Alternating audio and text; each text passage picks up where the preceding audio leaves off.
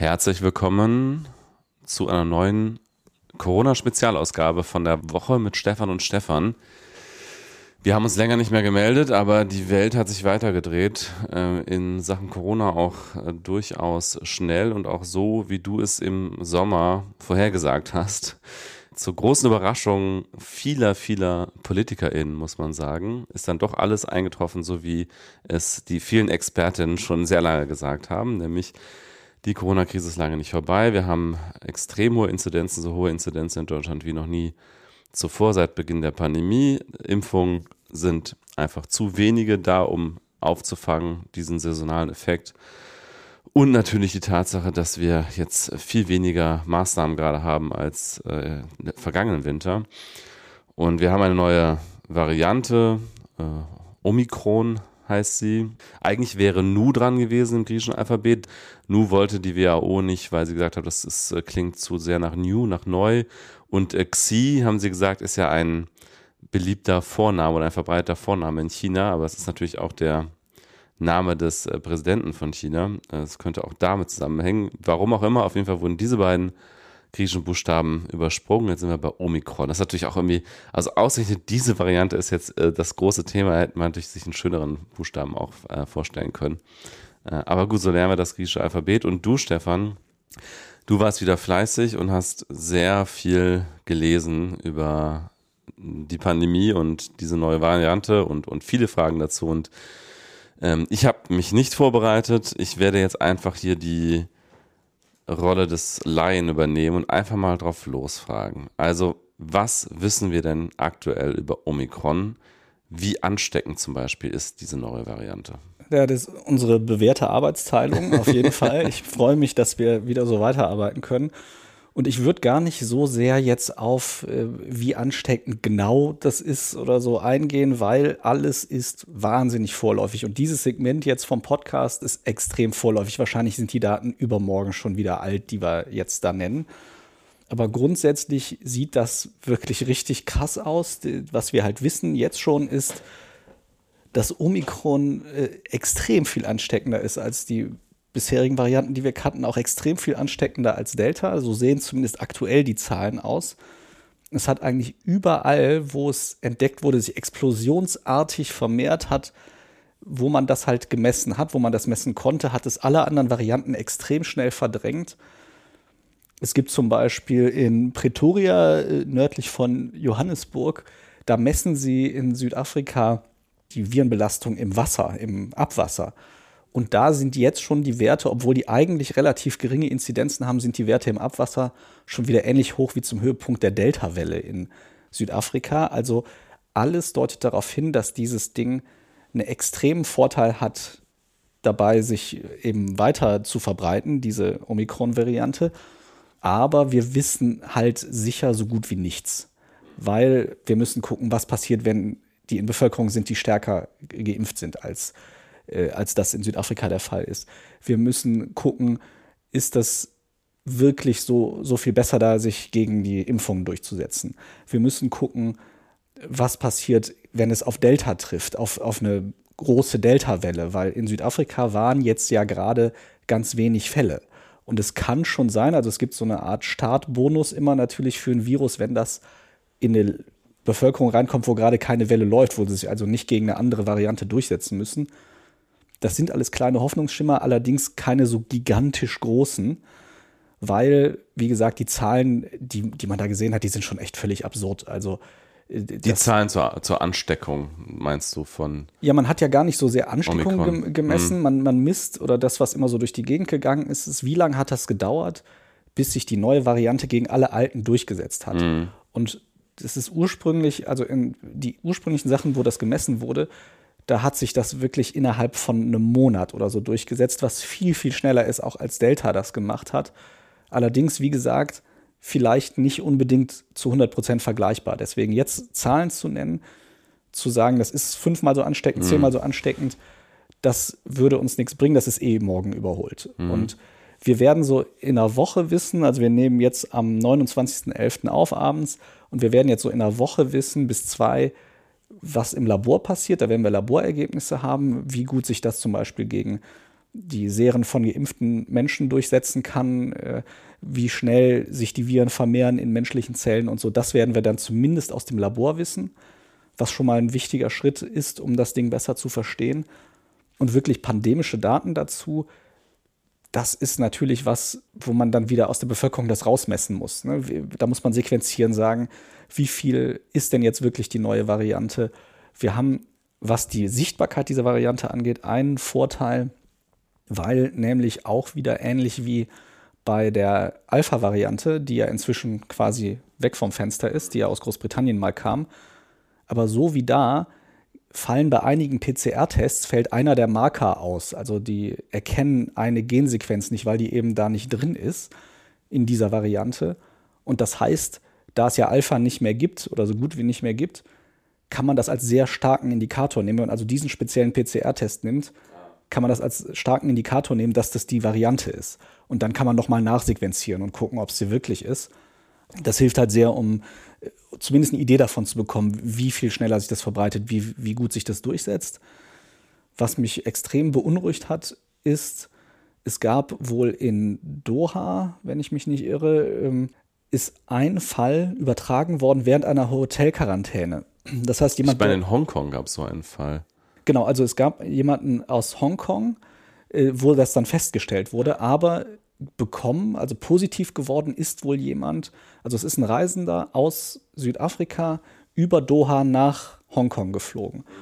Und ich weiß jetzt nicht mehr genau, ob der angesteckt war oder ob der sich dann angesteckt hat. Ich meine aber, er war angesteckt und hat jemanden anderen, der musste dann in eine Hotelquarantäne und hat dort über die Hotelquarantäne hinweg jemand anderen angesteckt. Das heißt, durch die geschlossenen Türen hinweg. Also es muss also ein ja. ganz, ganz kurzer Kontakt gewesen also, sein. Also dazu hatte ich tatsächlich einen Artikel gelesen und da hieß es, dass der wohl an die Tür gegangen ist ohne Maske. Also äh, vermutlich jetzt nicht durch das Gemäuer durch die Viren, sondern eher durch den gemeinsamen Hausflur dann. Das, aber es ist natürlich trotzdem extrem. Also er soll wohl teilweise so eine, so eine asoziale Maske mit Ventil genutzt haben und teilweise auch gar keine Maske, als er an die Tür gegangen ist, stand in diesem Artikel. Aber ja, das wäre natürlich eine neue Qualität von Übertragung wahrscheinlich.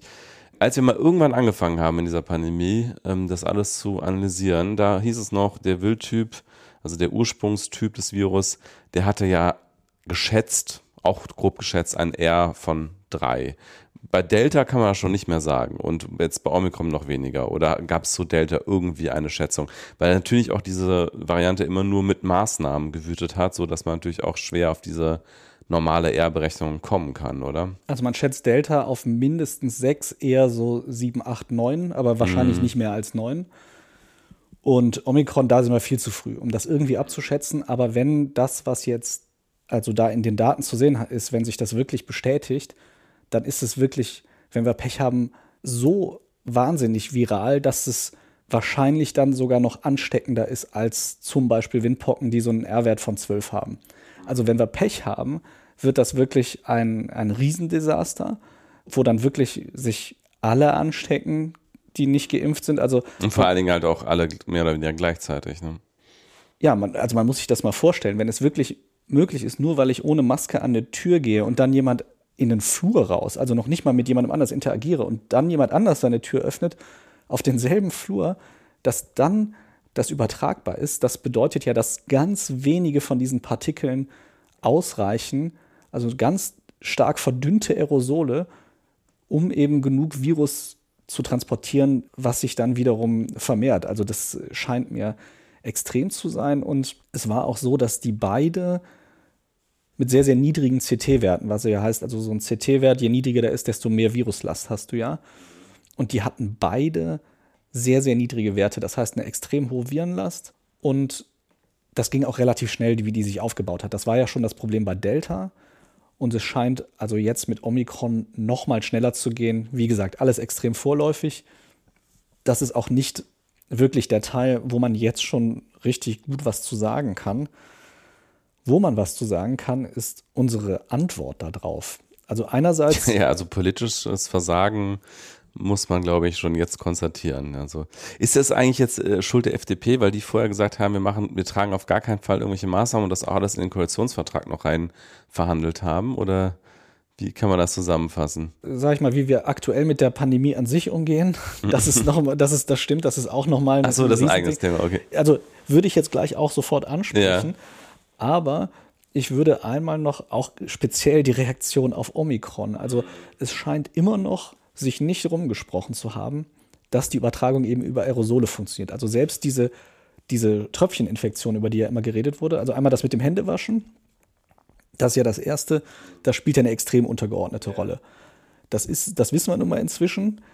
Die Tröpfcheninfektion, also sich direkt gegenüberzustehen, scheint auch eine viel niedrigere, viel kleinere Rolle zu spielen, als wir dachten. Das scheint wirklich zum allergrößten Teil über Aerosole zu gehen. Und natürlich, wenn du jemandem nah gegenüberstehst, sind das ja sehr konzentrierte Aerosole, weil ich ja sehr viel von der ausgeatmeten Luft einatme. Und dann habe ich natürlich auch einen Hinweis darauf, dass es Tröpfcheninfektion sein könnte, aber es sieht absolut so aus, als wären die Aerosole der Übertragungsweg. Und das bedeutet nun mal auch, dass wenn ich in einem geschlossenen Raum bin, ohne Lüftung, ohne vernünftige Luftfilterung, dann atme ich den immer voller mit Aerosolen und je länger ich da drin bin, wenn ich gerade ansteckend bin, desto mehr Leute kann ich potenziell damit erwischen. Und jetzt muss man sich mal vorstellen, Südafrika ist eines der Länder, die mit das beste Programm zur Gensequenzierung von solchen Viren haben, weltweit. Deswegen sagen ja auch viel, dass es da aufgetaucht ist. Es ist jetzt heute ja, ich weiß, ob du es gesehen hast, äh, Eilmeldung, hunderte Verdachtsfälle in Großbritannien auf Omikron, die alle nicht in Südafrika waren und auch schon positiv waren, bevor sie, also äh, bevor das aufgetaucht ist in Südafrika. Also wahrscheinlich ist diese Variante schon in vielen Stellen. Genau, und sie wurde jetzt in Südafrika also sequenziert und sehr schnell untersucht. Und dann haben die WissenschaftlerInnen dort ganz toll und vorbildlich das gemeldet. Und unser politischer Dank an Südafrika ist, dass wir die jetzt komplett isolieren. Und wenn wir nicht ganz schnell auch politisch reagieren und sagen, vielen Dank, dass ihr uns helft, diese Variante früh zu erwischen und da dann auch wirklich dann Wirtschaftshilfen andere Länder überhaupt sowas zu melden wahrscheinlich ja. Genau, also das kann nicht sein, dass wir jetzt uns darauf verlassen, dass die mit ihrem super gut ausgebauten System weltweit uns schützen und warnen und dafür zur Strafe von der Welt abgeschnitten werden. Und wenn sie abgeschnitten werden, dann müssen wir sie irgendwie unterstützen und müssen irgendwie sagen, da gibt es eine Kompensation für die Ausfälle, weil sonst wird bei der nächsten großen Variante, je nachdem, wo sie auftritt, melden sich die Leute halt nicht und sagen, das soll lieber jemand anders entdecken. Ich bin mir sicher, das ist auch schon passiert und deswegen dieses vorbildliche Verhalten der, der Leute dort wird gerade bestraft und das für einen Effekt, der absolut fraglich ist. Also wir haben am ersten Abend zu sagen, wo das entdeckt wurde und wo gesagt wurde, das kann richtig gefährlich sein, da erstmal in einem Schnellschuss zu sagen, okay, wir machen jetzt mal die Grenzen zu und gucken erstmal, an sich eine vernünftige Idee. Aber wenn man es dann so macht wie in den Niederlanden, ich verlinke da mal einen Artikel aus einer französischen Zeitung. Einer der Passagiere, ein Franzose, hat erzählt, dass die eine Stunde vor Landung erfahren haben, dass sie Omikron-Verdachtflug sind und deswegen erstmal nicht aussteigen dürfen. Dann haben die sechs Stunden auf dem Rollfeld gestanden, in dem kleinen Flugzeug. Dann sind sie in einen engen Raum gekommen mit 300 Passagieren. Oh Gott. Wurden dort PCR getestet und mussten zehn Stunden gemeinsam und ohne erkennbares Hygienekonzept in diesem Raum warten. Und dann wurden 61 Positivfälle entdeckt, also gigantisch viele, die mussten in Quarantäne, alle anderen durften nach Hause, nachdem sie oh. 16 Stunden in dieser Aerosolhölle da verbracht haben. Also, wenn oh, das dadurch nicht raus ist, die Katze aus dem Sack, dann weiß ich nicht, wodurch sonst. Also Wahnsinn, dass sowas passieren kann. Und ich habe wirklich das Gefühl, also die Leute, die das entscheiden, haben bis heute nicht verstanden, wie diese Pandemie funktioniert. Und so langsam bin ich da auch wirklich überfragt. Also das war ja das, was du vorhin ansprechen wolltest. Ob das jetzt die Schuld der FDP ist oder der Grünen oder der SPD oder wessen Schuld auch immer. Der erst, das Erste, was mich aufregt, ist, wir brauchen jetzt wahrscheinlich wieder einen Lockdown, wenn wir nicht wollen, dass die, das Krankensystem abfackelt. Das wäre aber nicht nötig gewesen, wenn wir früher darauf reagiert hätten. Und diese Ignoranz, immer dazu sitzen, die Fälle hochgehen zu lassen und dann zu sagen, jetzt hilft nur noch ein Lockdown, das regt mich echt langsam auf. Ich weiß auch langsam nicht mehr, was ich dazu sagen soll. Diese, ich, ich, ich, ich verstehe es auch nicht. Ich verstehe nicht, warum die Logik von einer Pandemie nach zwei Jahren Pandemie immer noch nicht begriffen worden ist, dass jeder Tag, den wir warten, am Ende uns umso mehr in den Arsch beißt, weil wir noch länger einen Lockdown, noch härtere Maßnahmen brauchen. Jetzt hat Annalena Baerbock heute gesagt, wir warten erstmal zehn Tage ab, wie die Booster wirken. Ja, das hat sie nicht heute gesagt, sondern so vor ein paar Tagen. Ach so, okay. Das äh, habe ich heute gelesen, aber so. Genau, das hat sie vor ein paar Tagen gesagt. Aber das ist tatsächlich, also das ist total bescheuert. Und sie haben gesagt, sie wollen auf den Dienstag warten, weil da ein Urteil vom Bundesverfassungsgericht kommt zu den Lockdowns, wo aber wirklich nur wahrscheinlich über irgendwelche Details ein Urteil gesprochen wird. Also dahinter versteckt man sich auch, anstatt einmal zu sagen, wir anerkennen, wo die Probleme liegen, dass die in Innenräumen liegen, in schlecht gelüfteten Innenräumen, in Innenräumen, wo die Luft nicht gefiltert wird und wo viele Leute zusammenkommen. Und das versuchen wir zu vermeiden, diese Clusterbildung. Das wird bis heute nicht gemacht. Stattdessen setzen wir die ganze Zeit aus Prinzip Hoffnung und diskutieren über Belegungszahlen in Krankenhäusern, als wären es einfach nur irgendwelche Zahlen. Also die das Medizinsystem steht lichterloh in Flammen. Ungefähr 75 Prozent der Krankenhäuser, habe ich heute gelesen, verschieben verschiebbare Operationen. 75 Prozent der Krankenhäuser. Und da sind ja auch Sachen bei wie irgendwie eine Krebs-OP oder wenn dir die Achillessehne anreißt. Das kann bedeuten, dass du dein Leben lang eine Behinderung hast danach, wenn du, wenn das nicht behandelt wird. Also das gilt auch als verschiebbar. Ja, weil es ja nicht ist ja, ja kein Notfall. Ja das muss jetzt nicht sein, dass, eine, mm. dass du wegen einer Achillessehne, das kann schon sein, weil du danach ja wahrscheinlich auch kein Intensivbett brauchst und so. Aber die Versorgung ist nun mal einfach nicht mehr gewährleistet und vor allem nicht mehr flächendeckend. Die Bundeswehr hat jetzt schon in zwei großen Aktionen Patientinnen und Patienten verlegt, quer durch Deutschland. Ich habe diese Bilder gesehen von diesem Flugzeug mit diesen Intensivbetten im Flugzeug, ja. Ja, und das kann doch nicht sein, dass irgendjemand noch behauptet, nee, das ist irgendwie normal, was hier passiert. Und dass wir immer noch jetzt zum vierten Mal in diese Welle sehenden Auges reingelaufen sind, obwohl es alle vorhergesagt haben. Und da kommen wir ja schon zum nächsten Punkt, wo ich echt nicht mehr weiter weiß, warum sich ein Markus Söder oder auch ein Christian Lindner hinsetzen und sagen, das konnte keiner kommen sehen. Das haben alle kommen sehen, die sich damit irgendwie beschäftigen. Und ausgerechnet die Leute, die die Entscheidungen treffen, haben es nicht kommen sehen. Also ähm, ja, so, das war jetzt ein langer Rant. Jetzt habe ich wenig, äh, habe ich wenig Informationen äh, erzählt in dem. In ja, dem ja, doch schon. War schon einiges dabei. Also, wo wollen wir denn ansetzen? Also kann man irgendwas schon dazu sagen, dass ja immer so eine der ersten Fragen, die auftaucht, ist diese Variante jetzt vielleicht sogar milder, harmloser. Weil es ist ja generell so, wenn Viren mutieren, dann haben sie ja, glaube ich, schon eine Tendenz dazu, harmloser zu werden oder sie, zumindest harmlose Varianten sich durchsetzen, weil die halt länger, ja, wobei so tödlich war ja Corona wahrscheinlich nie, dass das wirklich eine Rolle gespielt hat. Weil normalerweise ist es ja so, ein Virus, was sofort tötet, verbreitet sich nicht so gut, weil der Wirt ist ja tot und rennt nicht mehr durch die Gegend und steckt andere Leute an. Im Falle der Covid-Pandemie, so tödlich ist Covid ja dann auch wieder nicht. Also sind unter einem Prozent der Leute, die dann am Ende sterben. Also das heißt, es spielt wahrscheinlich keine so große Rolle für die Frage, wie, wie ansteckend ist ein Virus, weil es einfach sowieso nicht so tödlich ist. Dann gab es eine Äußerung, ich glaube, von dem oder der Gesundheitsministerin von Südafrika, die fehlinterpretiert aus dem Kontext gerissen wurde, wo es irgendwie hieß, dieses Virus sei milder im Verlauf, was dann stark dementiert wurde, gesagt wurde, darüber wissen wir noch nichts. Also wissen wir irgendwas inzwischen dazu? Also darüber wissen wir noch gar nichts. Sie hat da, das war aus dem Kontext gerissen, sie hat über die Mehrheit der Menschen gesprochen, von denen man damals schon wusste, dass sie Omikron hatten. Das waren aber alles sehr junge Menschen. Und sie hat gesagt, weil die so jung waren, waren das erwartbar eher milde Verläufe. Wir wissen noch gar nichts zur Tödlichkeit. Aber es ist tatsächlich so, also das ist eines der großen Missverständnisse in dieser Pandemie, dass zwangsläufig jetzt Covid-19 weniger tödlich wird, weil es reicht ja. Also wichtig ist ja für die Krankheit nur, dass die Leute unvorsichtig genug sind, dass sie sich anstecken. Und das ist ja definitiv der Fall bei Covid-19, zumindest mit mehr als genug Menschen. Und äh, das muss nur, also es muss eine R-Zahl über 1 haben. Je weiter über 1, desto besser für das Virus. Und es darf nicht so tödlich sein, dass die Leute radikale Vorsichtsmaßnahmen ergreifen. Und das ist bei Covid absolut der Fall.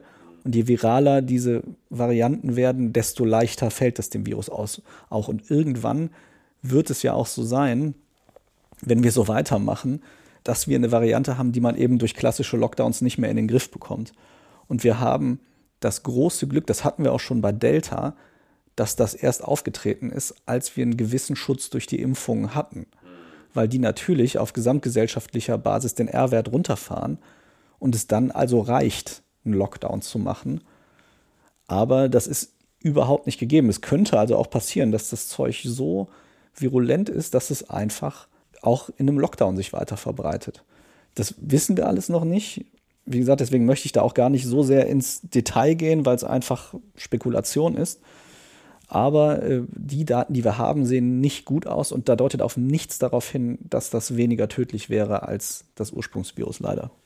Was wissen wir denn über die Impfung in Bezug auf die neue Variante? Kann man sagen, doppelt geimpfte, milder Verlauf immer noch sehr, sehr, sehr wahrscheinlich, Booster geimpfte noch wahrscheinlicher? Also, was ich darüber gelesen habe, ist, dass ein kompletter Impfausfall sehr unwahrscheinlich ist. Also da muss man jetzt relativ tief ins Detail gehen. Es werden ja gegen verschiedene Teile des Virus Antikörper gebildet. Es gibt also nicht nur eine Art von Antikörper, die sich an dieses Virus bildet, bindet, sondern es gibt wirklich Dutzende, die gegen verschiedene Teile, unter anderem dieses Spike-Proteins, das ist jetzt im Fall der Impfungen der Fall, weil die ja nur das Spike-Protein produzieren, damit das Immunsystem darauf reagiert, oder halt auch wirklich gegen die Kapsel des Virus sich ja, werden antikörperspezifisch gebildet, die daran binden und das verkleben sozusagen. Und es gibt gewisse Teile des Spike-Proteins, die mutiert sind bei, ähm, bei Omikron und die mit diesem Immun-Escape assoziiert werden. Also das ist sehr wahrscheinlich, das ist so, so eine Art so ein Best-of der, der Mutationen jetzt eigentlich, die wir kennen. Also sowohl, dass, man, dass sich die Viren besser verbreiten, als auch, dass sie besser gegen Impfung sich durchsetzen können. Und was sehr spannend ist, es gibt da diese Furinspaltstelle, jetzt wird es sehr medizinisch, habe ich äh, aus dem Drosten-Podcast geklaut, die Info. Also Drosten hat immer gesagt, das muss sich sozusagen auseinanderspalten, damit das Virus in die Zellen eindringen kann. Und es gibt eine Mutation, die hat er so beschrieben, das ist, als wäre das schon vorperforiert. Das heißt, es geht also leichter, das zu trennen. Ich glaube, es ging noch nicht mehr darum, ob sie in die Zellen eindringen, sondern bevor sie dann am Ende zusammengesetzt werden. Aber so oder so, also diese Furinspaltstelle ist wichtig und da hat Drosten es so beschrieben, dass das quasi vorperforiert ist. Und jetzt bei Omikron, das ist das erste Mal, dass dort also zwei Mutationen an der Stelle sind und es also möglicherweise diese entscheidende Stelle noch besser machen für den Virus oder es für das Virus noch leichter machen, äh, sich fortzupflanzen im menschlichen Körper. So, das ist also alles da drin und es ist, wie gesagt, so eine Art Best-of des Immun-Escapes, nach dem, was man bisher weiß. Das heißt, die Wahrscheinlichkeit ist sehr hoch, dass die Impfungen schlechter wirken als zum Beispiel bei Delta. Das 100% wissen wir das aber erst in ein bis zwei Wochen. Es ist aber völlig klar, dass zweimal geimpft, besser dreimal geimpft, auf jeden Fall besser ist als nicht geimpft oder nur genesen oder so, weil es schon so ist, dass es genügend Stellen eigentlich noch geben müsste, wo zumindest die Impfung einem einen, einen Vorsprung verschafft im Kampf gegen dieses Virus. Hm. Was weiß man über die Entstehung? Ich habe sehr früh gelesen, noch in der Nacht, als das Thema so richtig explodiert ist, hat, glaube ich, Christian Drosten die, zumindest mal die These in den Raum gestellt, dass HIV-Infizierte da eine Rolle gespielt haben könnten, weil sie ein geschwächtes Immunsystem haben und dass sie, dass, dass das sozusagen dem Virus mehr Mutationen erlaubt. Das Virus ist wohl, äh, also diese Variante ist stärker mutiert als die bisherigen Varianten, wenn ich das richtig gelesen habe. Was, was weiß man darüber? Also, ob das jetzt wirklich HIV-Patienten war, das weiß man nicht. Das ist eine Theorie, die auch, genau wie du gesagt hast, daher stammt, dass eben das Virus sehr viel leichter mutieren kann, wenn es eben mehr Zeit hat und weniger Widerstand. Und beides ist der Fall in Patienten mit einem geschwächten Immunsystem. Wissen, ob das jetzt daher kommt, tun wir nicht, gar nicht. Das ist also wirklich nur eine Theorie. Es gibt jetzt auch nochmal Beobachtungen aus den Sequenzierungen, wo man erste Auffälligkeiten gesehen hat, dass das Virus sehr viel auch nochmal weiter mutiert, sehr viel schneller, als man das eigentlich erwarten würde. Und eine der Vermutungen ist, dass eventuell durch die Mutation ein gewisser Reparaturmechanismus, der das Genom intakt hält, dass da wohl was schiefgelaufen ist oder irgendwas nicht mehr richtig funktioniert, was in dem Fall aber wohl anscheinend dafür gesorgt hat, dass aus Sicht des Virus die richtigen Mutationen eben entstanden sind und dass es jetzt eben auch noch mal schneller weiter mutieren kann. Das ist aber alles sehr vorläufig und das sind alles mögliche Erklärungen dafür. Ich denke, das Wichtigste, was man jetzt hier mitnehmen sollte, ist, wenn das wirklich so viel ansteckender ist, dann wird uns in diese riesige vierte Welle, die wir gerade haben, so von unten noch eine fünfte reinkrachen. Genauso könnt ihr euch anhören. Genau dasselbe habe ich über Alpha gesagt, bevor das kam. Genau dasselbe habe ich über Delta gesagt. Wenn das jetzt wieder eine ähnliche Steigerung ist aus Sicht des Virus, dann wird das auch jetzt wieder passieren. Wieder mit Ansage, dass uns also nochmal so erstmal nur auf niedrigem Niveau, weil ja eben noch wenig Leute das haben, dann da aber sich eine fünfte Welle sozusagen unsichtbar unter der vierten Welle aufbaut und irgendwann da durchbricht von unten. So war es bei Alpha und so war es bei Delta. Und wenn jetzt rauskommt, dass Omikron wirklich so viel ansteckender noch ist, dann wird es auch dort so sein. Wann rechnest du damit, dass wir die fünfte Welle kommen? Das, dafür müsste man mehr Infos haben. Dafür müsste man wissen, ob und wenn ja, wie viel ansteckender das ist. Wenn das wirklich so viel schneller sich ausbreitet, wie das jetzt in den ersten Daten aussah, dann reden wir hier tatsächlich nur über eine extrem kurze Zeit. Dann ist es, wenn wir Pech haben, schon in vier bis sechs Wochen soweit. Aber das ist alles, wie gesagt, extrem vorläufig und das muss überhaupt nicht so sein. Es gibt, wie gesagt, auch noch eine kleine Resthoffnung, dass das eben so eine Art Vorsprung war, den das Virus eben hatte, weil es in eine Bevölkerung, wo gerade wenig Pandemie geschehen war, reingestoßen ist. Und dann natürlich sich sehr frei bewegen konnte. Und eben in eine Bevölkerung, die auch nicht zu so einem großen Teil geimpft ist. Ich glaube, die haben eine Erstimpfungsquote von 24 Prozent dort äh, im Moment nur. Also das ist alles noch offen. Und ja, was, was wir jetzt weiterhin nach wie vor alle tun können, ist impfen lassen, Booster holen, auf Innenräume achten, auf Aerosole achten. Es gibt inzwischen wirklich portable Luftfilter, die man kaufen kann, die auch nicht so viel kosten, die getestet sind. Also kann man wirklich einfach mal googeln, ne? Luftfiltertest Coronavirus. Ja, wir haben uns beide den Testsieger von Schiff und Warentest besorgt. Kann man, der, wir wollen aber jetzt nicht unbedingt namentlich lernen. Nein, nein, genau. Wir machen jetzt hier keine Werbung, aber genau, wir, wir haben den hier auch in der Ecke stehen.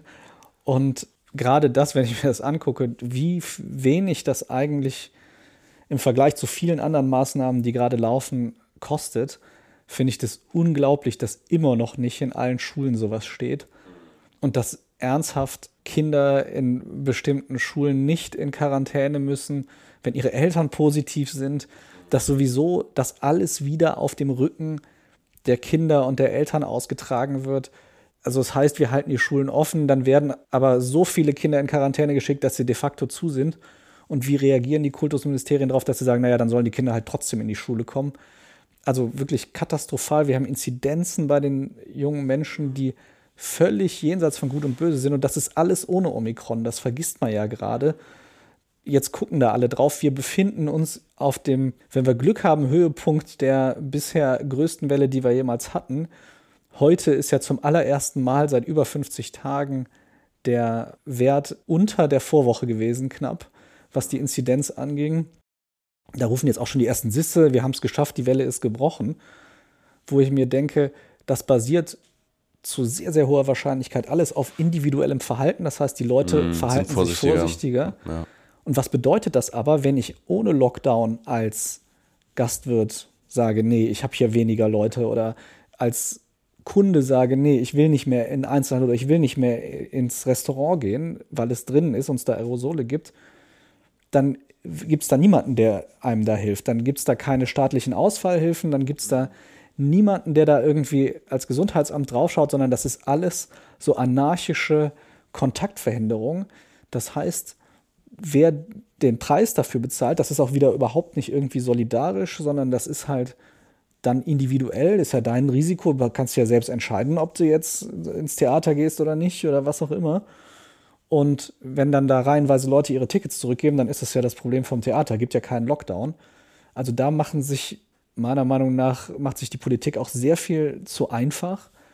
Und stattdessen haben wir diese völlig irre äh, Debatte über diesen abgedrehten Freiheitsbegriff, wo ich mir denke, ist das wirklich individuelle Freiheit, wenn eine Minderheit von Menschen eine ganze Gesellschaft in Geiselhaft nehmen kann und vor allem, es geht ja jetzt nicht darum, dass irgendwie Leute wie du oder ich persönlich eingeschränkt sind, das ist ein bisschen ärgerlich, aber unser Gesundheitssystem so vor die Wand zu klatschen, wiederholt, einfach nur, weil man eben nicht bereit ist, eine kleine solidarische Geste irgendwie zu machen, finde ich schon faszinierend. Und ich glaube, das wird uns auch extrem noch vor die Füße fallen. Ich habe jetzt letztens irgendwo eine Überschrift gelesen, wieder, dass in ganz Europa wohl eine halbe Million Menschen aus dem Gesundheitswesen gekündigt haben, schon während der Corona-Zeit. Ja. Und das wird ja auch nicht besser durch die, die auch im System drin sind dann. Genau, und das, die, der Rest wird also noch mehr belastet. Ich habe jetzt schon Rufe gelesen, dass Leute gesagt haben, naja, dann soll halt, wenn Triage gemacht wird, sollen halt die Leute benachteiligt werden, die freiwillig ungeimpft sind. Wo ich aber auch wieder sage, ich kann die, den Impuls verstehen, aber was tun wir denn da? Also wir würden dann einfach irgendwelchen Leuten, die sich nie dafür gemeldet haben, dass sie sowas machen wollen, die einfach nur im Gesundheitssystem arbeiten wollten, würden wir auferlegen und sagen, naja, wir müssen jetzt irgendwie die Unvernünftigen erziehen, dann sollen die halt sterben. Das ist ja, sage ich mal, so ein bisschen äh, brutal gesagt. Und du stellst dich jetzt hin und ziehst den Stecker, weil dann jemand anders, der irgendwie äh, geimpft ist, jetzt ein Intensivbett braucht oder der eine OP hatte oder was auch immer das ist eine, ein Wegducken der Politik und ein Auslagern dieser wirklich furchtbaren Entscheidungen an irgendwelche Menschen, die, das, die da nichts für können.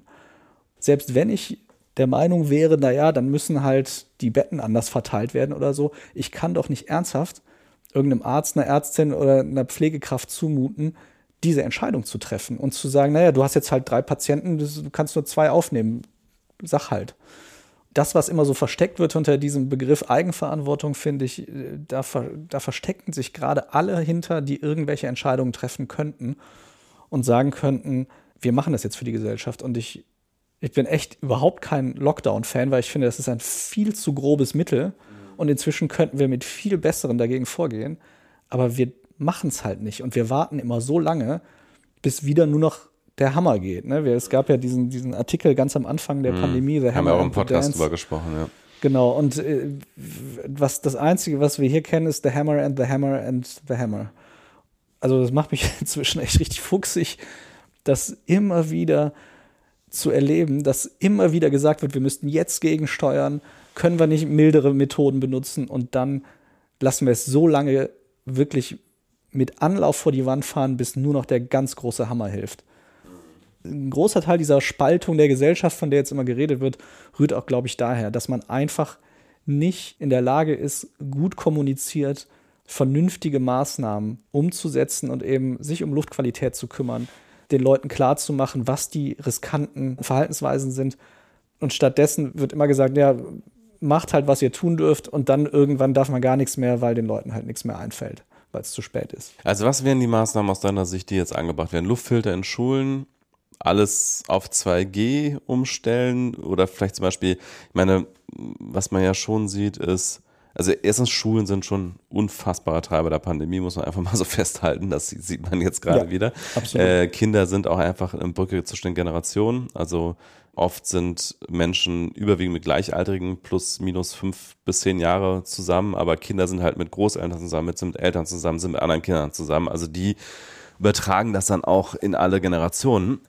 Äh, was man natürlich auch sagen muss, ist, dass man Veranstaltungen wie Theater, wo alle mit Maske und äh, zwei Sitzen Abstand die ganze Zeit sitzen, nicht mit einer Großraumdisco vergleichen kann, die genauso offen ist, ne, mit irgendwie teilweise tausend Leuten auf engstem Raum ohne Maske. Und was wir auch wissen, ist, dass die Superspreader zumindest am Anfang der Pandemie die Pandemie getrieben haben, wahrscheinlich immer noch treiben. Also es ist oft so, einer steckt vielleicht nur ein oder gar keinen an, aber ein anderer steckt halt manchmal auf einen Schlag Hunderte an.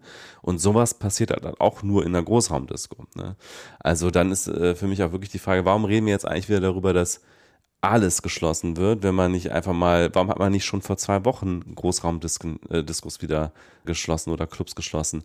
Also da, da müsste man doch mal einen differenzierten Ansatz wählen oder dass man nicht einfach direkt immer alles anschließt, sondern mal vor zwei Wochen hätte man schon mal da anfangen können. Ich glaube, es hätte schon mal was geholfen. Also erstmal finde ich sehr gut, dass du so oft Großraumdisco gesagt hast, so ein schönes 90er-Jahre-Wort. ja, Stimmt, man sagt ja Club äh, seit, seit, äh, seit 2000 dann mindestens, ja. Naja, jedenfalls, naja, also wenn man mal ins letzte Jahr guckt, dann hatten wir ja im November diesen Lockdown Light und dann ab Anfang Dezember einen härteren Lockdown. Und es hat bis Ende Dezember gedauert, bis die Krankenhausfälle nicht mehr weiter gestiegen sind. Wir haben jetzt Ende November. Es ist kein Lockdown in Sicht, ist ja aktuell rechtlich auch zumindest in vollem Umfang gar nicht möglich. So, und die Krankenhausfälle sind jetzt deutlich höher, die Intensivfälle, als sie letztes Jahr um diesen, an diesem Datum waren. Und wir können davon ausgehen, selbst wenn wir jetzt hart gegensteuern ab morgen, dass die also noch bis Ende Dezember weiter steigen. Und die Wahrscheinlichkeit, dass wir wirklich das Gesundheitssystem stärker überlasten, als wir das bisher jemals in dieser Pandemie getan hat, ist extrem hoch. Also mit anderen Worten, äh, Weihnachten ist eigentlich schon die Katastrophe vorprogrammiert. Eigentlich können wir fast, also wir können noch was tun, um danach es nicht noch schlimmer werden zu lassen, aber dass an Weihnachten, dass sehr viele Menschen sterben werden, ja. ist eigentlich vollkommen klar. Ja, das lässt sich nicht mehr verhindern.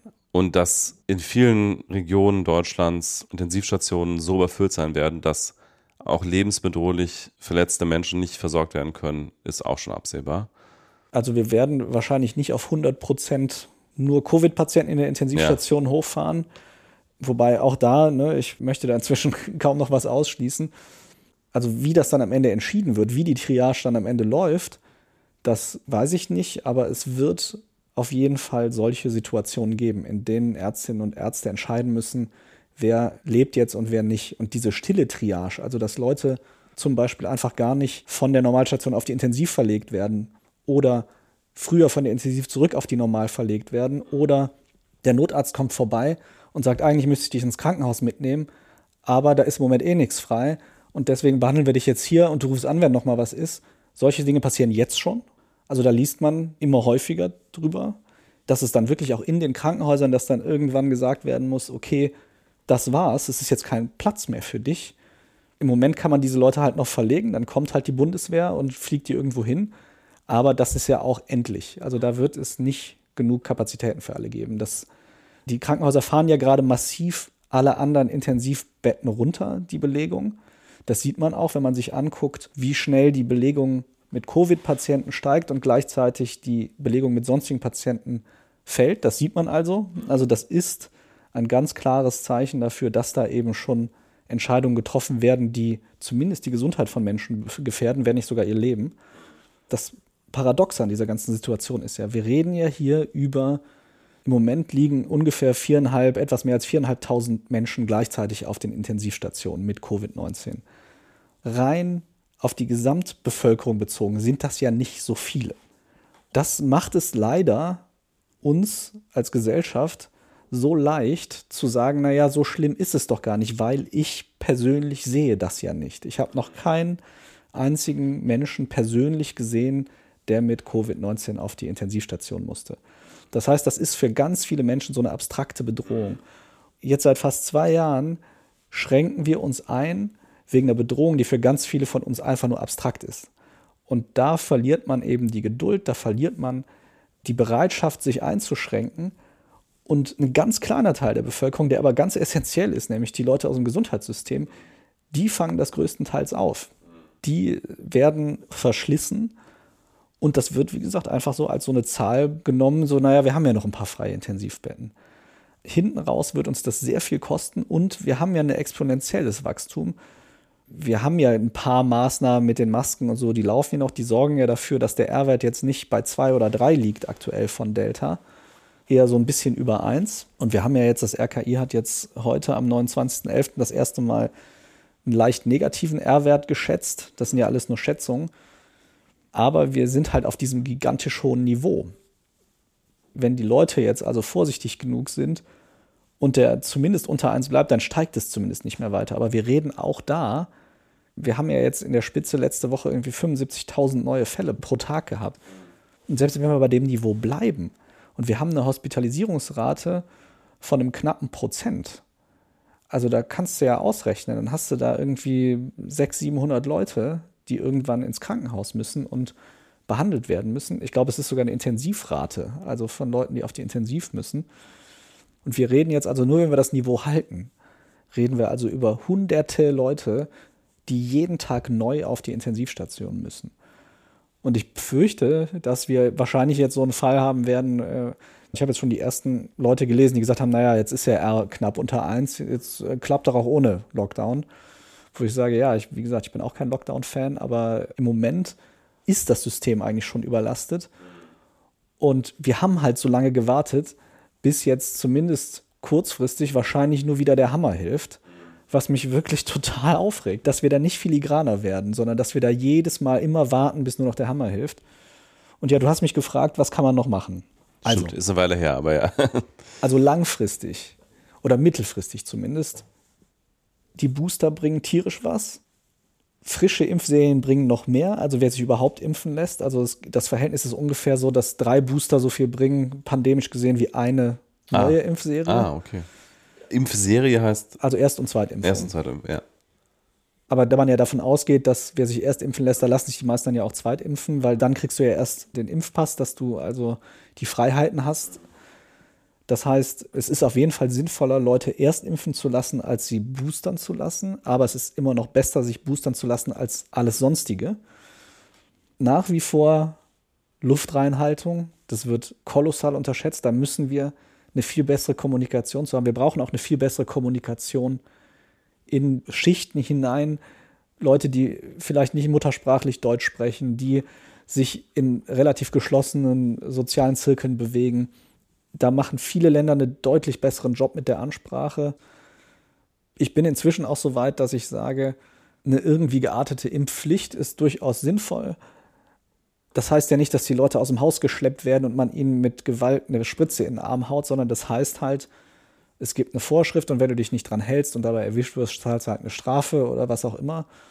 Und das gibt es ja zum Beispiel bei Masern, gibt es ja eine de facto Impfpflicht, weil du darfst ja nicht in die Kita oder in die Schule als Kind, wenn du nicht gegen Masern geimpft bist und es gibt eine Schulpflicht, also gibt es auch de facto eine Impfpflicht gegen Masern. Und da haben sich die Leute überhaupt nicht aufgeregt. Also es haben sich Leute aufgeregt, aber da haben die halt nicht dieses Forum bekommen, was sie jetzt bekommen. Und inzwischen, wir haben so viele Leute, die sich so unverantwortlich äußern, die, die wirklich keine Ahnung haben. Wenn ich irgendwie Sarah Wagenknecht zuhöre, wenn sie erzählt, dass sie auf den Totimpfstoff wartet, wo ich mir denke, was ist denn lebendig an einem RNA-Impfstoff? also das ist halt, also die Begrifflichkeiten werden da einfach total durcheinander geworfen. Und die Leute plappern das halt nach, natürlich, weil das jemand mit einer Ausstrahlung ist, wo sie auch sonst gewohnt sind, Rat von anzunehmen. Und dann nutzen diese Leute ihre, ihre Prominenz und ja, bremsen eine Kampagne, die nachgewiesenermaßen dabei hilft, diese Pandemie in den Griff zu kriegen. Aber den Begriff Totimpfstoff gibt es doch, ne? Das ist irgendwie ja schon eine bestimmte Art von, also wird ja auch, glaube ich, jetzt noch daran geforscht, aber gut, also. Also Totimpfstoff ist, also ganz früher, als die Dinger erfunden wurden, gab es Lebend- und Totimpfstoffe, weil du hast früher wirklich mit, da hast du eigentlich mit dem Holzhammer geimpft. Da hast du den Ursprungserreger genommen und bei dem Totimpfstoff hast du den abgetötet ah, okay. und einfach tote Erreger gespritzt, weil das Immunsystem ja sich an Oberflächenstrukturen mhm. orientiert. Und bei manchen Erregern hat das aber nicht gereicht. Und dann musste man, ich glaube, das war zum Beispiel bei Polio so, musste man den zwar abschwächen, den Erreger, aber den noch so ein bisschen am Leben lassen. Ah. Das war dann sogenannter Lebendimpfstoff. Aber das ist wirklich, das ist aus ah, Zeiten. Okay. Also das ist im Vergleich, wenn du heute mit dem Skalpell arbeitest, haben wir damals halt mit der groben Axt gearbeitet, was die Impfstoffe angeht. Und solche Begrifflichkeiten heute zu verwenden, weil ich sag mal, technisch gesehen ist halt alles, was keinen irgendwie lebenden Erreger enthält, ist das ein Totimpfstoff. Das ist aber von den Begrifflichkeiten her, das wurde halt wie gesagt ganz früher so benutzt, dass du einfach das Virus oder das Bakterium genommen hast und einfach getötet hast und den Leuten injiziert hast. Und so wird es heute ja sowieso nicht mehr gemacht. Oder wenn dann irgendwie noch, also wird auf jeden Fall sehr viel genetisch mehr gemacht als einfach nur das. Und es ist halt wirklich verrückt, dass, dass solche Gespräche irgendwie geführt werden. Ja. Du hast ja das Thema Kommunikation angesprochen. Ich glaube ja auch, dass dieses Wort Hygienekonzept, dass das in, in großen Teilen der Bevölkerung auch einfach falsch verstanden wurde ich habe immer wieder so Sachen gehört wie, ja, also das ist ja alles sicher hier äh, ähm, im Restaurant und so, weil wir halten uns ja an das Hygienekonzept. Und damit haben die Leute gemeint, dass sie irgendwie ihre äh, Menükarten desinfizieren und äh, mit dem Desinfektionslappen über den Tisch streichen und solche Sachen. Das ist alles scheißegal, darum geht's nicht. Es geht um die Luft in dem Raum. Und auch so das Ganze mit äh, nicht ins Gesicht fassen und so ist alles, also man kann schon sagen, ihr könnt aufhören damit und auch mit Happy Birthday singen wenn ihr euch mit anderen Leuten in einem geschlossenen Raum aufhaltet und einer von denen ist infiziert, ist die Wahrscheinlichkeit nicht so gering, dass ihr infiziert seid. Und da, da ist Händeschütteln und so weiter, ist alles nicht, nicht das Ding im Vergleich zu einfach mit anderen Menschen in einem Raum sich aufhalten. Ne? Ja. Aber da wurde, glaube ich, weil man am Anfang es halt nicht so genau wusste, haben sich da diese Mythen festgesetzt. Und ich glaube, wie gesagt, dieses Wort Hygienekonzept, die Leute denken irgendwie, solange alles sauber ist und desinfiziert und so, ist ja alles sicher. Aber nein. Nee, die Luft ist das Gefährliche und die Luft muss gefiltert werden oder noch besser ausgetauscht werden. Mhm. Aber filtern ist halt immer noch eine deutlich bessere Lösung, als, als gar nichts zu machen, was ja im Winter fast überall passiert. Die Leute lüften nicht und fast niemand hat einen Luftfilter zu Hause und auch fast nirgendwo, wo er sonst nötig wäre, wo sich viele Menschen treffen, haben wir einen. Mhm. Also das kann ich nicht oft genug sagen. Was vielleicht noch ein ganz spannender Ausblick ist, also sowohl BioNTech als auch Moderna sind in der Lage, ihre Impfung anzupassen. Genau, hat ja auch schon Uga Shahin gesagt, dass er damit rechnet, dass es relativ schnell geht mit der Anpassung. Aber die waren doch auch schon dabei, einen Delta-Impfstoff zu entwickeln und der ist ja auch noch nicht auf dem Markt, ne? Genau, das liegt aber auch daran, dass die das nicht versucht haben, den auf den Markt zu bringen, weil ah. ja eben die Booster auch gut genug ah, sind okay. noch dagegen. Es gab eine Variante gegen Delta. BioNTech hat auch so eine Art Best-of-Mutations-Impfstoff zusammengestellt. Mhm wo zum Beispiel verschiedene Mutationen der Beta- und der Delta-Variante drin vorkommen und wo dann also versucht wurde, gegen das, was so als am gefährlichsten wahrgenommen wurde und vor allem, was halt auch wahrgenommen wurde als das, was am besten dabei hilft, die Impfung zu umgehen, dass das sozusagen in einem neuen Kombi-Impfstoff verbaut wurde. Die Impfung zu umgehen, was meinst du da? Dass das Virus die Impfung umgeht, ach so, dass ach so, das Virus eine, eine, eine, Resistenz ja. hat mhm. gegen die Impfung.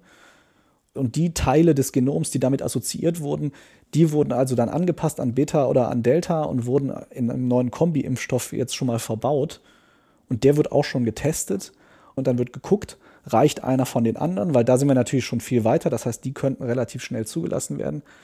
Aber BioNTech hat auch gesagt, sie würden ungefähr 100 Tage brauchen von, wir haben jetzt hier das Genom der Omikron-Variante. In 100 Tagen sagen sie, können sie das Zeug ausliefern. Okay, aber ohne Zulassungsprozess, oder? Genau, der, also der, das, kommt der Zulassungsprozess, der müsste halt parallel laufen. Ach so. Mh. Das ist jetzt auch was, wo gerade dran gearbeitet wird. Die Hoffnung ist ja, weil wenn wir Pech haben, haben wir ja noch eine Weile von dieser Pandemie.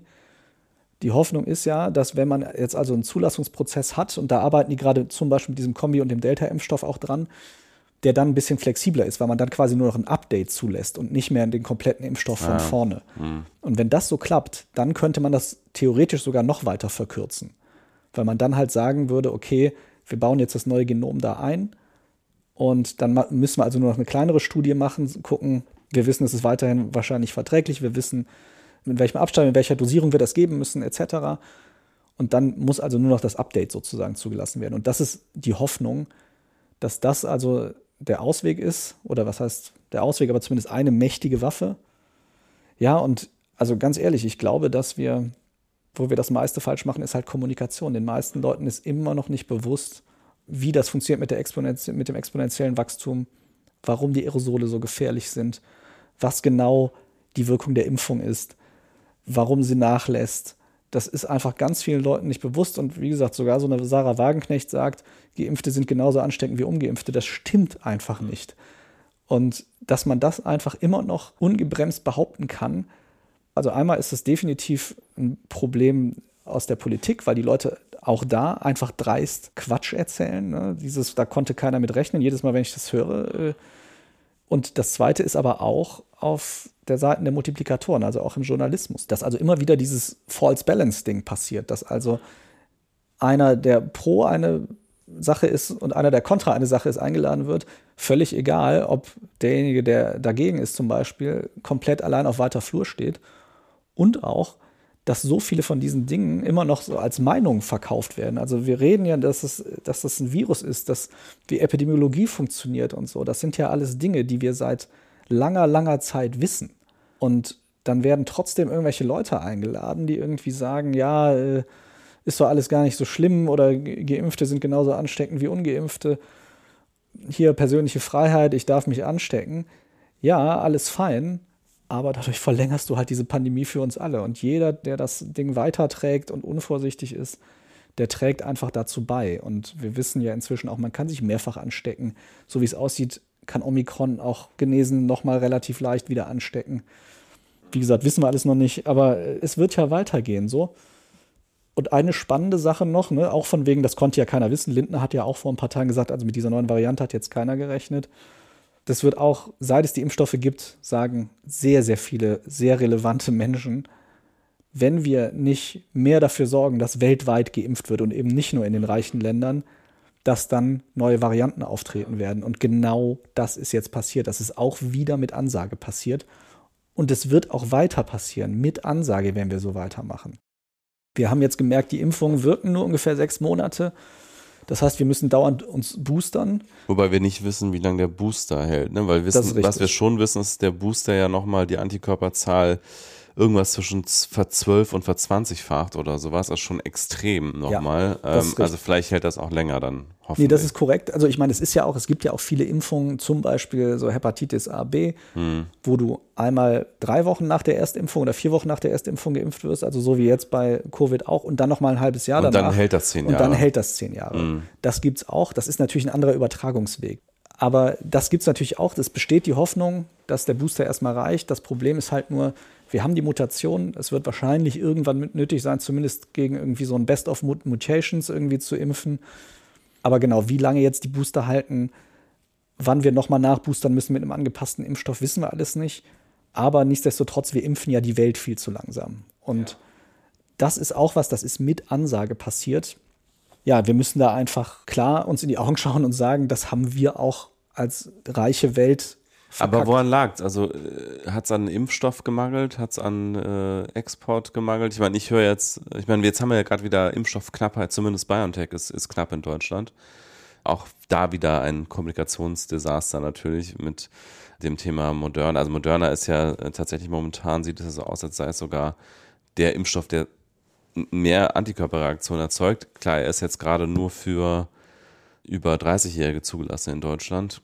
Ich würde jetzt sehr gerne Moderna nehmen. Äh, ich habe jetzt nur BioNTech bekommen für meinen Booster. Ist es jetzt ein Mangel an Impfstoff gewesen äh, oder ist es an was lag es jetzt? Also, dass das weltweit nicht vorangeht, das ist ein Mangel an Impfstoff. Also wir haben nicht genug. Und das liegt auch daran, also entweder müssten die reichen Länder sich einsetzen dafür, dass die Patente aufgehoben werden. Und wenn sie davor Schiss haben, was ja viele sagen, weil sie sagen, naja, dann wird es ja nie wieder Innovation geben, okay, aber dann zahlt halt dafür, dass wir weltweit genügend Produktionskapazitäten haben. Dann zahlt halt die hohen Preise, die das durch die Patente gibt und gibt es nicht frei und sagt denen halt, dann baut halt auch Werke irgendwo auf. Das ging ja auch. Das haben wir ja auch in Deutschland viel zu spät gemacht. Da wurde ja eine zusätzliche BioNTech-Produktionsstätte gebaut. Mhm. Sowas hätte man ja auch weltweit an noch 20 anderen Standorten machen können. Das haben wir aber nicht. Und wir haben weder das finanziert, noch haben wir gesagt, wir setzen uns dafür an, dass die Patente befristet aufgehoben werden. Da hätte man ja trotzdem noch Lizenzgebühren an die Unternehmen zahlen können, die das erfunden haben. Also es ist jetzt nicht so, als hätte man das nicht irgendwie ausgleichen können. Das haben wir nicht gemacht. Davor wurde gewarnt und zwar dutzendfach. Und jetzt haben wir es halt. Das ist jetzt wieder was, wo wir nur reagieren, anstatt zu agieren. Es ist alles keine Überraschung. Eigentlich müssten wir weltweit viel schneller impfen wir müssten auch kommunikativ einfach viel besser werden. Also es ist unglaublich, wo wir da teilweise stehen und auf welchem Niveau wir diese Debatten führen, obwohl wir inzwischen so viel mehr wissen. Zumindest die Leute, die da in Verantwortung sind, mehr wissen sollten. Und ja, ich finde auch so eine Aussage wie, wir warten jetzt noch zehn Tage, nachdem ganz zu Beginn der Pandemie das Video von diesem WHO-Offiziellen kursiert ist, schon, der gesagt hat, wenn du erst Recht haben musst, bevor du, bevor du handelst, wirst du zu spät handeln. Was machen wir? Wir diskutieren, wir warten zehn Tage ab, zwei Jahre in der Pandemie. Da fällt mir nicht mehr viel zu ein. Selbst wenn die Fallzahlen jetzt stabil blieben, dann wäre das auf Kosten privater, persönlicher Entscheidungen. Da würden Leute sehr viel unverhältnismäßiger darunter leiden, die sich versuchen, solidarisch zu verhalten. Es würde niemand irgendwie über, über Staatshilfen solidarisch unterstützt. Und wir hätten ja trotzdem, wir würden ja auf dem Maximalwert verharren oder nur ganz langsam davon runterkommen. Das würde nicht reichen, um das Gesundheitssystem zu retten. Und wie gesagt, selbst wenn jetzt ab heute die Inzidenzen sinken, das dauert ja immer noch zwei bis drei Wochen, bis es auch in den Krankenhauszahlen sichtbar ist.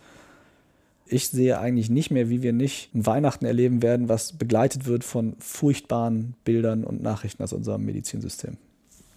Wenn ich mich nochmal zurückerinnere an die an den Anfang der Pandemie, da hieß es irgendwann mal, dieser R-Wert von drei wurde angenommen, dann hieß es irgendwann mal, ja, wenn so 70 Prozent der Bevölkerung das Virus gehabt haben oder geimpft wurden, also immun sind, damals haben wir noch von immun gesprochen, heute wissen wir, so richtig immun sind die auch nicht, aber so zumindest mal eine gewisse Immunität haben, dann läuft sich das Virus eigentlich tot bei einem R von 3, weil einfach das Virus in der Regel keinen neuen Wirt mehr findet. Also es wird dann immer weniger. R-Wert bleibt dann sozusagen unter 1 und wenn er unter 1 bleibt bei lang, bei langen Zeitraum, dann ist er irgendwann bei 0.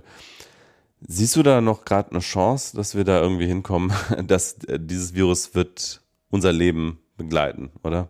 Also, dass wir das wirklich ausgerottet kriegen, ich wüsste nicht wie rein theoretisch, wenn du es schaffst in der Bevölkerung, ich sag mal, innerhalb von drei Monaten müsstest du ja 95 Prozent der Bevölkerung boostern oder, oder zweimal impfen, weil nee. wir ja wissen, die, die sterile Immunität mm. die, oder die quasi sterile Immunität, die hält nur ganz kurz. Also mit den aktuellen Waffen, die wir haben gegen das Virus, ist es eigentlich unrealistisch.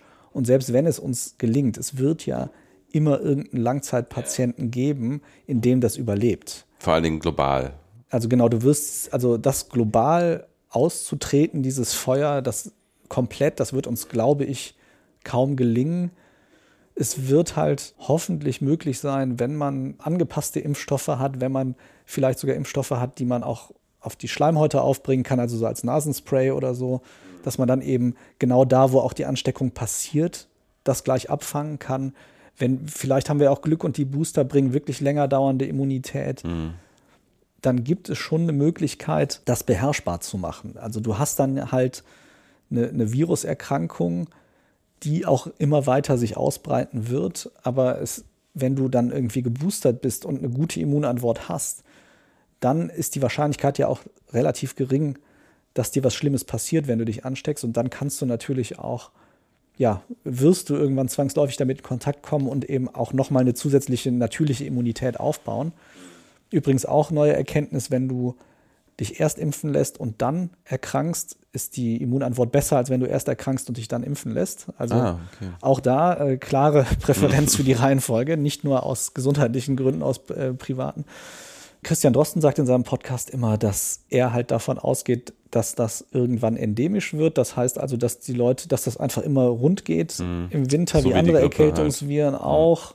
Und dass dann aber eben genügend Leute das schon hatten und irgendeine Art von Immunität haben, dass eben das beherrschbar ist. Und also entweder durch Impfung oder durch Infektion oder durch beides. Genau, ich meine, das Einzige, was halt wirklich unklar ist, immer noch ist, was ist mit Leuten, die geimpft sind und Long-Covid. Long-Covid an sich ist ja sehr um, also gibt es ja tausend Meinungen zu. Es gibt auch unfassbar viele Studien. Ich habe jetzt auch noch mal ein paar mir angeguckt. Es ist schon so, dass im Durchschnitt ungefähr jede zehnte Person, die Covid-19 hatte, laut dem Durchschnitt dieser Studien so ein halbes Jahr nach der Krankheit noch irgendwelche Einschränkungen spürt.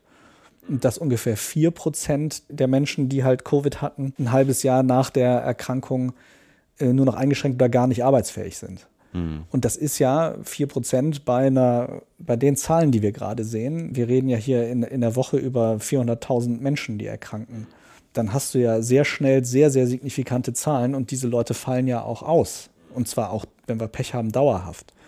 Es gibt auch da jetzt wieder so Gegenstudien, wo man geguckt hat, lag es vielleicht doch am Lockdown, ist es vielleicht doch was Psychologisches. Auch da kann man, auch gerade wenn man das mit anderen Langzeitfolgen von Viruserkrankungen, die man so kennt, wenn man das vergleicht, sieht man eigentlich, dass es da keine so starke Korrelation gibt zu den Lockdowns, sondern eher zu den Krankheiten. Wir wissen bis heute nicht, wie schlimm ist es wirklich Long-Covid, wie viele Leute kriegen das wirklich, aber dass es da bleibende Symptome gibt, das ist unbestritten. Dass sie auch nach Impfung auftreten, wenn auch wohl anscheinend deutlich seltener, das wissen wir wohl inzwischen auch. Wir wissen nicht, wie viel das Kinder betrifft und Jugendliche, aber auch da wird es ja nicht niemanden geben, den es betrifft. Da hat jetzt gerade eine Studie angefangen, eine große zu dem Thema. Aber da werden wir noch ein bisschen warten müssen auf, auf Zahlen. Also das sind alles Dinge, die unklar noch sind und wo wir aber im Moment voll einfach darauf setzen, dass das schon nicht so schlimm wird. Und das finde ich schon auch ja, mindestens extrem unverantwortlich, einfach zu sagen, naja, dann sollen die Kinder das halt mal alle kriegen, ist ja nicht so schlimm. Nicht wissend, ob nicht vielleicht doch ein signifikanter Anteil von denen irgendwann mal Langzeitfolgen hat. Und da würde es ja schon reichen, wenn das irgendwie ein halbes bis ein Prozent sind oder so. Ja. Und es ist ja auch nicht so, dass jeder Verlauf bei Kindern harmlos ist. Es ist zwar irgendwie sehr, sehr, sehr selten, aber man würde jetzt auch nicht sagen, ein Freizeitpark, äh, wo jeden Tag 100.000 Kinder sind oder jede Woche, dass man sagt, da eins davon stirbt, würde man auch nicht akzeptieren jetzt und sagen, genau, gehen mal alle da rein.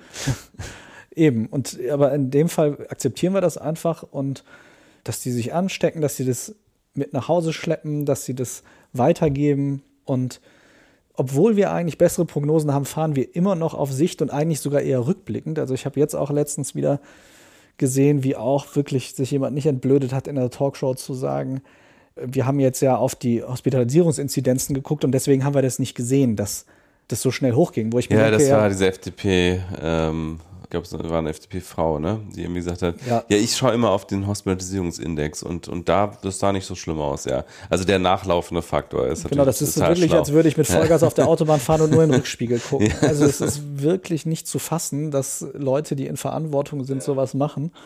Ja, und bist du jetzt für ähm, Karl Lauterbach als Gesundheitsminister? Ach so, ja.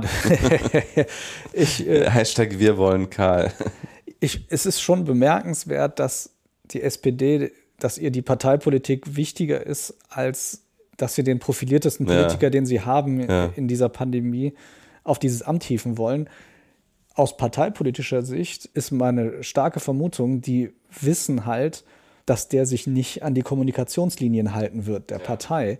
Und sie haben ja der FDP versprochen, dass sie halt eben nicht so streng sein wollen mit den Lockdowns etc. etc dann ist es natürlich nicht opportun, wenn du da jemanden sitzen hast, der aber öffentlich sagt, natürlich brauchen wir das und natürlich müssen wir dies machen, natürlich müssen wir das machen mhm. und der auch die eigene Regierungsarbeit kritisiert.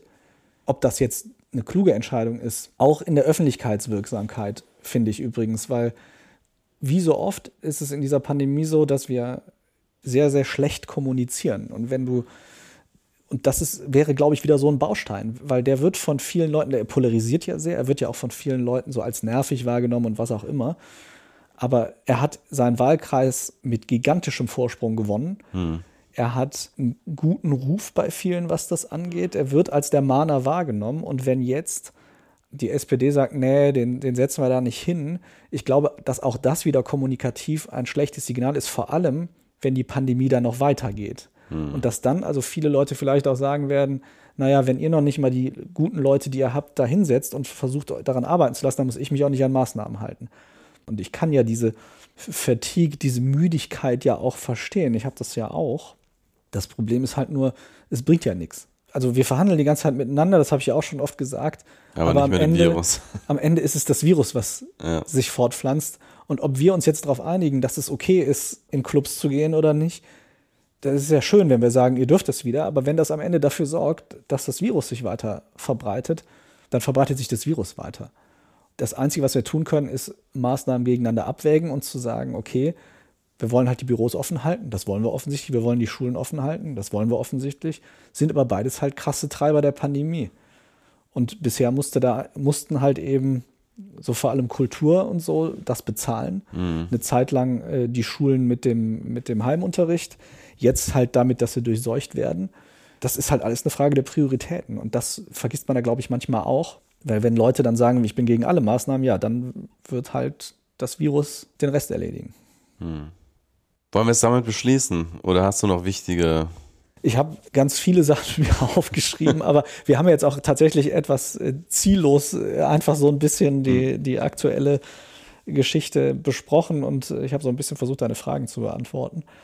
Das ist aber, glaube ich, an der Stelle dann auch gut. Ich glaube, dann können wir es können jetzt auch erstmal erstmal ja, lassen. Sorry für die, für die Strukturlosigkeit meiner, meiner random Fragen, aber. Nee, ich habe ja auch, ich habe mich ja auch nicht, ich habe es ja auch nicht besser geordnet vorher, aber ähm, wir haben so lange nichts mehr aufgenommen, ich habe so mhm. lange ähm, Sachen gesammelt, dass ich jetzt auch einfach zu viel Material hatte.